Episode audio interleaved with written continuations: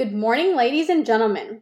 Thank you for booking your flight through Study Abroad Airlines. My name is Brittany, and I will be your Study Abroad advisor. Your phone should be set on podcast mode.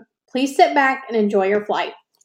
Hi, everybody. Welcome to Warriors Abroad from Stan State Study Abroad podcast. I am both your host and Study Abroad ambassador, Clarissa. Today's guest is a professor here at Stan, and she will talk about her past experience living and teaching abroad. So please introduce yourself. Hi, um, my name is Karen Zandarski. I'm a lecturer in the English department at Stanislaus. And um, I think this is my eighth year teaching in at Stanislaus. In the summer of 2019, I taught in Chengdu, China. I was there for six weeks, but I taught for four weeks. Originally, I went back to school as an adult, and I went back to school because teaching abroad was kind of like my retirement plan, you know, in air quotes. But I thought, oh, I'll get uh, an English degree and that I could travel the world and teach wherever I want. So that was my original plan. Still kind of sort of my plan, but uh, teaching abroad was like my way to kind of like dip my toes into that plan and see if I liked it and what the experience was like. It was wonderful. It was a wonderful experience. Yay. yeah. So I mentioned that um, my class was for four weeks. I taught teaching English as a foreign language. Mm-hmm. Uh, my master's degree is in a TESOL concentration. Okay. TESOL stands for Teaching English to Speakers of Other Languages. And so occasionally here I teach some of the TESOL classes, but not very often here at Stanislaus. So this was kind of an opportunity to use my degree and. So how did you make it happen? Like, how did you get yourself to start doing all the paperwork to actually okay, be let's yeah. do this. Honestly brittany was the one who, who got me to do it. She had come and done presentations in my classes and she was like just do it. Stop stop waiting for the right time. Yeah. um, and uh, and i did. I'm like you know i don't have anything to lose other than filling out the application. So so i filled out the application. The application process wasn't too hard because it was a class that was pretty similar to what I had taught at Stanislaus. So that wasn't a lot, a lot different. I went through USAC and they had a lot of structure and support for visiting professors as far as the application process, as far as like where to apply and how to like construct a course that's going to fit into the different programs that they have. Um, so it really wasn't, I don't remember it being super time consuming. I mm. think the hardest thing in the process was recruiting students um, because part of my my obligations as a visiting professor was to make sure that the class had students in it so i had to go around and do class presentations and and that was just hard. I mean it, it was not that easy to say hey let's all go to china together. Mm-hmm, yeah. Um, i did end up with one student who went with me though and i think that was really neat. I i was really glad that he was there so. Yeah that's good to have like a supportive structure and everything. Yeah, yeah the such the structure was awesome. I could talk forever about yeah. USAC. Yeah. i think personally me i need i'm someone who needs organization and everything so yeah. having that planned out and having like another resource to turn to, mm-hmm. probably helpful. Yeah. I don't know if this is one of your questions later on, but that was one of the things that was really important to me. It was the very first time I'd ever been out of the country, and China was really intimidating. And USAC had an on site director and an on site assistant director who they showed me around town. They took me out to dinner. They helped us learn how to use the subway the support was awesome. I took my family with me. I took my kids and they invited my kids to the classes, even though they hadn't formally signed up, which might have been a no no. But it was just, I mean, the support that USAC provided. Oh, and then that too, we were there in the summer of 19 when the protest in Hong Kong was going on, and Hong Kong airport closed the day before I was supposed to go home. And my director helped me reroute my flights and made sure that I got home on time. Um, yeah, USAC just provided so much support for anything that could have happened. That's good to know. yeah, it was awesome. So you kind of touched on it, but how was your relationship with the like your fellow teachers, both lo- local and foreign as well? Yeah. So um the only other teachers that I knew were the directors of the program. I think I was the only visitor per, visiting professor that was there during that time. Um, and but it was really great. We did travel some and we met the USAC group that was in Shanghai. We all met in Beijing. And so that was really neat to kind of see the different cultures of different cities in China and talk to people about how the cultures are a little bit different. Shanghai is I think, the biggest city in the world.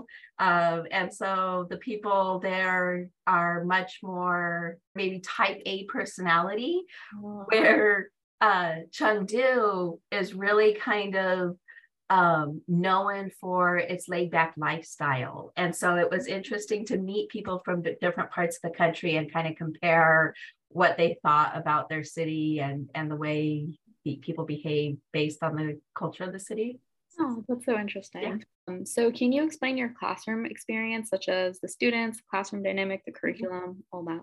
So, I had, um, I only had four students in my class, and they were four American students from all over the country. One was my former student from Stanislaus, and then um, one from Miami, Maryland, and Washington because it was only four students i really like needed something to make the class interesting it's hard to teach a class that small so i was really lucky that i was able to set up like a service learning opportunity for the students mm-hmm. and we worked with a local chinese language school and in my class, the students learned like the science of language learning and they learned how to write lesson plans. And then they went to the Chinese language school and delivered the lesson plans. Oh. Um, so it worked out really neat. Um, and then they came back and we would all kind of share experiences and um, kind of workshop the lesson, like what went well, what didn't go well. All of the students wanted to be teachers, so they were really invested in the developing lesson plans and they loved the opportunity to like deliver the lesson plans. So it went well. Curriculum, like I said, based on the science of language learning. And I didn't develop a whole lot of new curriculum. It was a lot of what I t- teach at the class here at Stanislaus. So that was nice the one thing I had to get used to in the classroom was kind of the lack of technology. So, mm-hmm. and the internet there is is really different. They um, they monitor the internet and it's tethered, and you go through an ISP, and then it's super slow if you're going through if you go through a third party instead of going through China's firewall. So, um, yeah, so I had to kind of because I teach with a lot of technology here, so I had to get used to like lecturing not talking fast and uh, talking so that people could take notes and, and mm-hmm. things like that. So that was probably the hardest part of the classroom experience. Um, but it was nice to have a small group that was like really like, oh, we're going to be teachers. So let's mm-hmm. practice being teachers.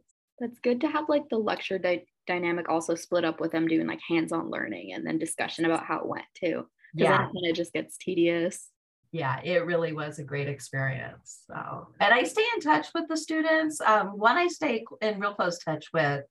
I think that was probably my favorite thing is the relationship that I developed with the students because it was such a small class. Mm-hmm. Um, we are really close. So, yeah. So, since you were a professor, what was your housing situation? Yeah. So, again, because I was in China and it was the first time I had traveled out of the country, I was really nervous about all of that. And USAC um, set me up in a furnished apartment on campus. Um, the campus was so amazing. I, I don't even know how to describe it, but I mean, it was huge. And they had these huge high rise apartments. It's, it's hard to like imagine what China is like without having been there. Um, but they had a whole bunch of apartments, and we lived in one of the apartments. Um, like I said, I took my kids with me. So my daughter and her boyfriend, who were 20 at the time, and then my son, who was 16. I guess they were 19 and 16 at the time. Um, so we had a little two bedroom apartment. It was it was great. We lived right outside of a Tibetan neighborhood. So the college, the mm-hmm. university was in a Tibetan neighborhood, and that was interesting. Tibet is a minority population uh, within China. They would like to be an independent nation. Mm-hmm. Um, and so China is a lot stricter and harsher with the freedoms for the Tibetan population. So there was a lot of police presence in our neighborhood, which was it was just hard to get used to. It was hard to like walk off campus and and see guards outside. Yeah. Um, but it wasn't. It was just. I think it was just different cultures. Mhm. Um, and there were there were parts of China. Well, actually, everywhere in China, there's video cameras and there's microphones everywhere. And you're told when you get off the airplane that every conversation is a public conversation that the government has a right to listen to. Um, so you know that going into it. And sometimes that was that was difficult, and sometimes it was just what it was. Um, but other places we would go in China, there was not that same police presence. So, but the the apartment was wonderful, and there was um there's a little grocery store, and we would walk down and get ice cream every night, and the Tibetan food was. Oh, you were there with the um, humidity, right? Oh my gosh, the heat. So mm-hmm. everybody would say, "Oh, it's it's gonna be hot. It's gonna be hot." I'm like, "No, no, I've lived in the Midwest. I know what humidity is like."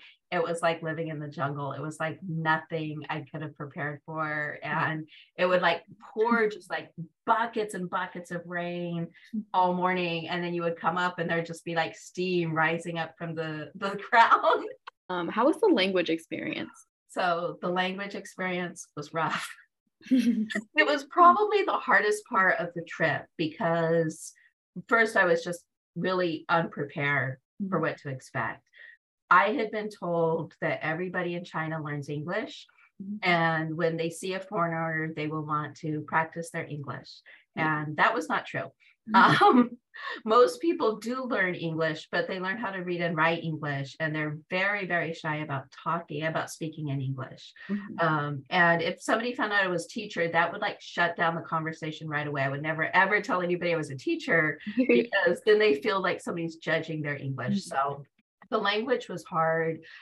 A lot of places had um, the Mandarin characters, and like the subways had English and Mandarin characters, so you could navigate travel that way. But like if I wanted to take a taxi, I had to use Google Translate and then like show it to them and hope that they would read it properly.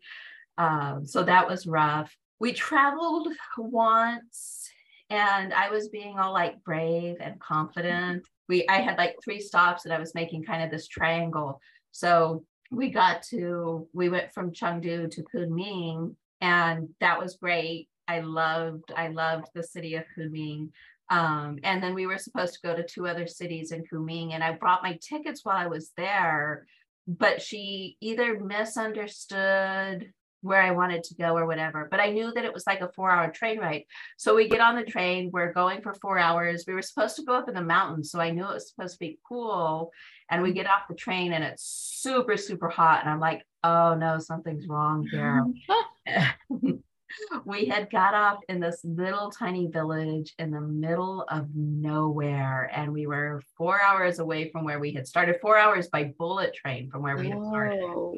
And there was no there nobody spoke english. It was just this really really tiny village. Finally somebody in line at the train station a young man heard me speaking and he got out of line. He was so sweet. He got us tickets to the nearest big city. Um, and so and then he made sure we got on the train he made sure we got off the train that we got to a hotel in the big city. I mean he was awesome. Um, but um, it was really really scary i'll be honest i was terrified. Yeah, I would have been freaked out Yeah, too. yeah. So language was hard and then like going out to eat was hard. One of my daughter or my daughter is vegan and uh, that doesn't really exist in a lot of other countries this idea of being vegan. And so that was really hard for her. Uh, but you would go out to eat and not necessarily be able to read the menu and kind of have to look at pictures and maybe guess what it was. Um, that was rough. But it was also uh, i guess also on the on the scale of being rough it was also sometimes really lonely because you couldn't just talk to somebody um, i remember once we went to uh, xi'an which is where the terracotta warriors are Mhm. and we stayed in a hostel i was leaving the hostel and the man who owned it said have a good day, Karen. Don't uh, make sure to drink lots of fluids or something because it was super hot. And it was like the first time I'd heard somebody say my name in like weeks and weeks, like just like this random, hey, Karen. And I like stopped. It was like, oh my gosh, somebody said my name. So it could be really lonely. Again, I think a lot of it was that I wasn't prepared, that I had unrealistic expectations, that I didn't have to learn the language and I should have I should have learned better.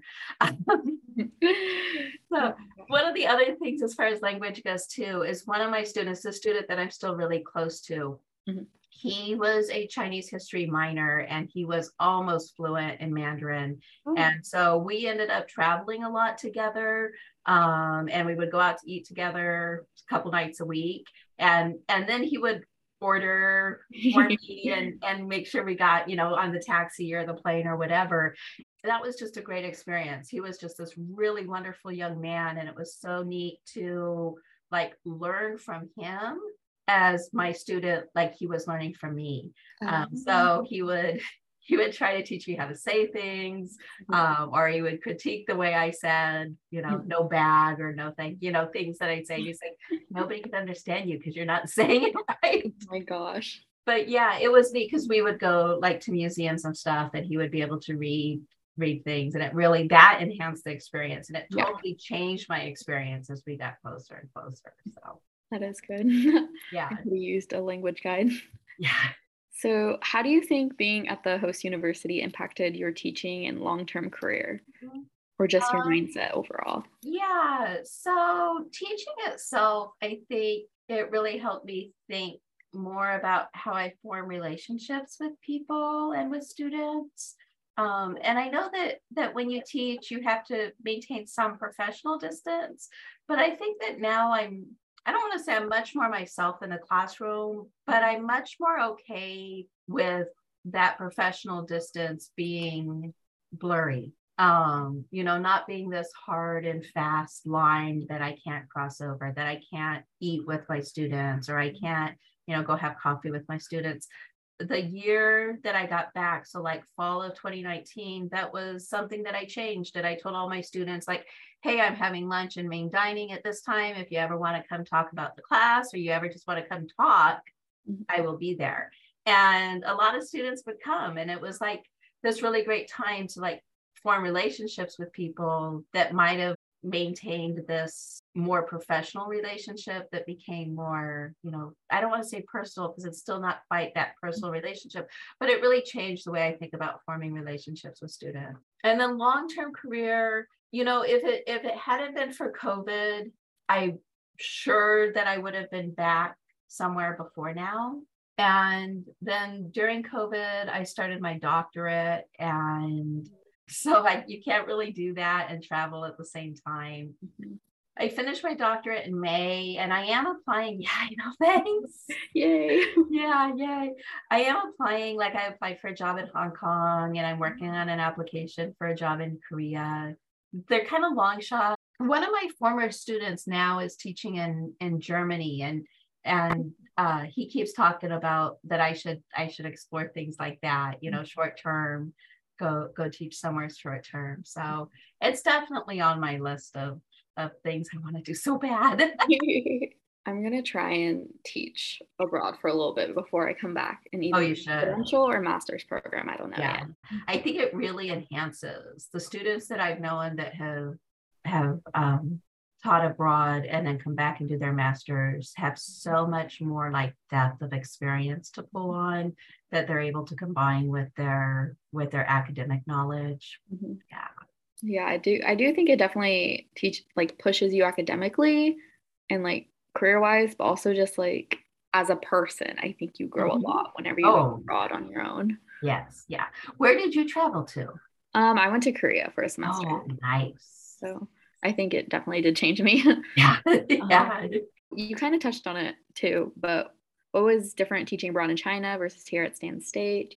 It's hard to compare because China was just such a really different situation. Um, it was such a small class and it was a short class.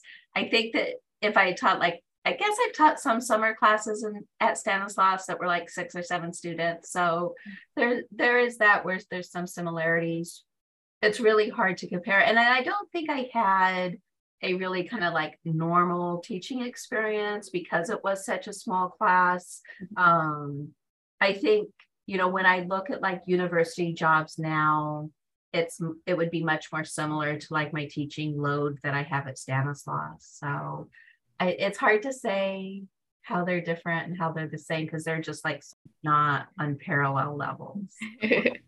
yeah. So, how did your experience abroad affect you as a person? One of the things I noticed when I was in China was again kind of that desire to have relationships with people. At home, I'm I'm I'm I'm really an introvert. And I always say it takes me a long time to make friends, um, that I don't like warm up to people really fast. Mm-hmm. I don't know if it was because it was a totally different place where I could like just be anybody I wanted. Um, I I feel like I made friends right away and and like lifelong friends and people that that I know and I trust.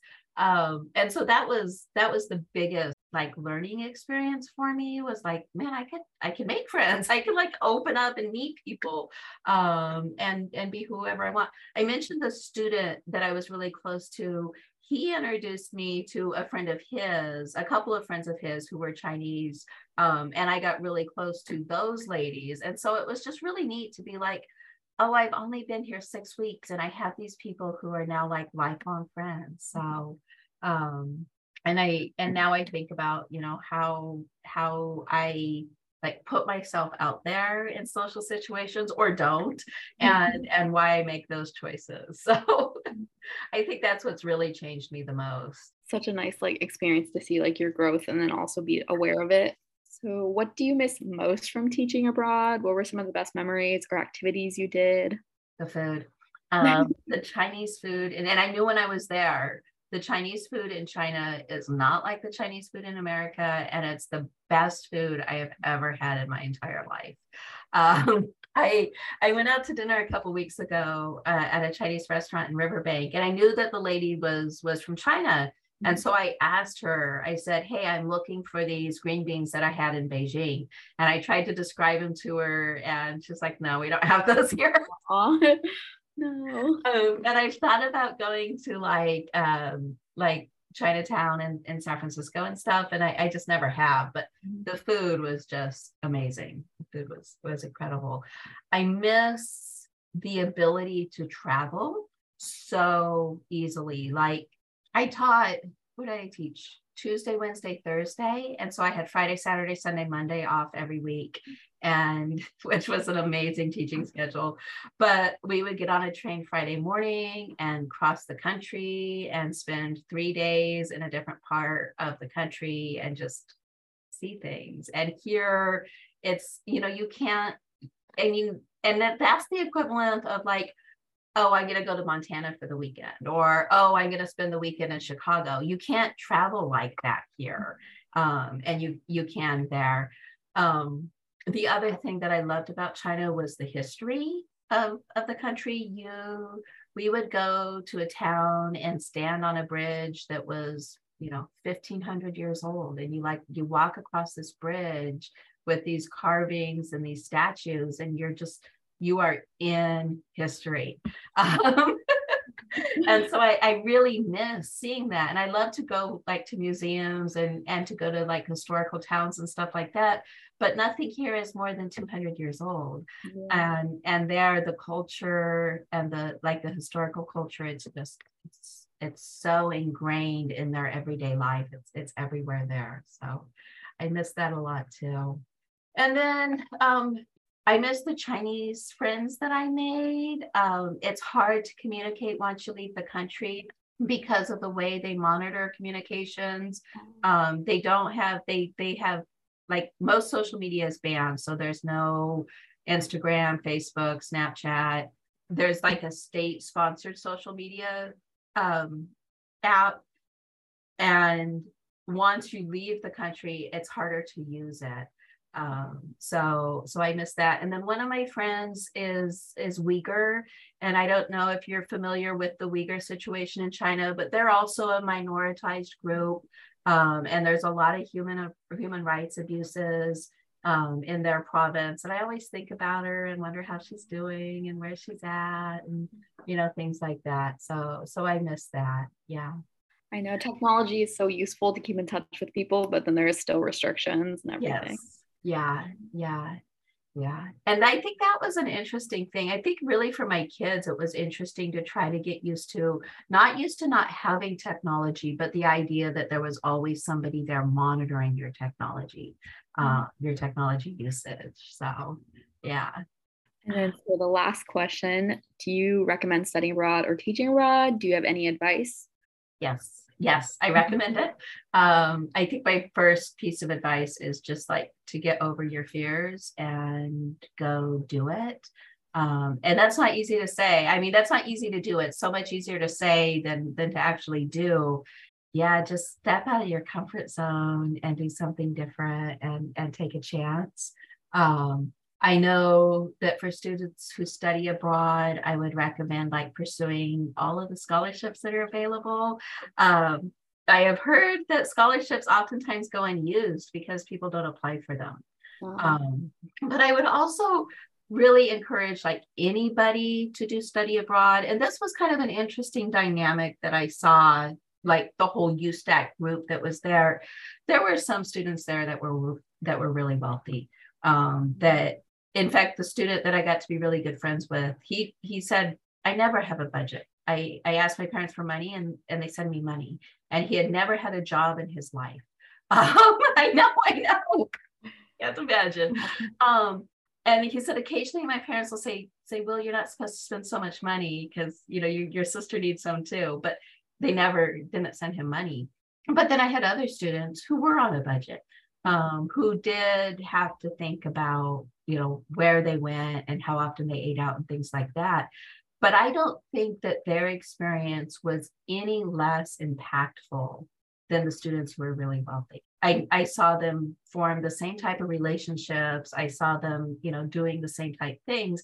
And so i think that sometimes we think oh we can't afford to go do things like this that uh, i think i think you just kind of have to think about like how can i make this happen in what ways can i make this happen so um my son that went with me is is currently in Mexico and he's not studying abroad in Mexico. He took a semester off to go to Mexico with a friend, but I don't know that he would have done it if we hadn't gone to China already. Um, and um, you know, he's on a budget and he's he's watching what he's spending, but he made some plans. He saved money, you know, for six months so he could go and um so that's neat for me to see like how it impacted my kids too. Um, but i definitely recommend that idea of like stepping out of your comfort zone pushing yourself to do something that might be kind of scary and and it really does become life changing so and then as far as teaching abroad kind of that same type thing that man it's it's just such an amazing experience that that I would really encourage anybody, you know, to do it again, to do it so that it, it changes the way you think about like again for, for me it was the way I think about relationships in the classroom and outside of the classroom and it was so rewarding. So yeah. And then so rewarding to see how it impacted my kids now. Yeah. It's been good. It was a great experience. Great experience. Well, thank you so much for joining us and telling us about your experience. I hope listeners who are planning to study abroad or people who just love to travel learn something new today and are inspired to travel somewhere exciting. If you're interested in learning more about how to study abroad with Stan State, please go to our website at eie.csustan.edu slash study abroad or feel free to email us or DM us at studyabroad at csustan.edu. Thank you for flying with Study Abroad Airlines. We hope you enjoyed your flight. If you have a connecting flight, you can find them at eie.csustan.edu slash study abroad or email us at study underscore abroad at csustan.edu.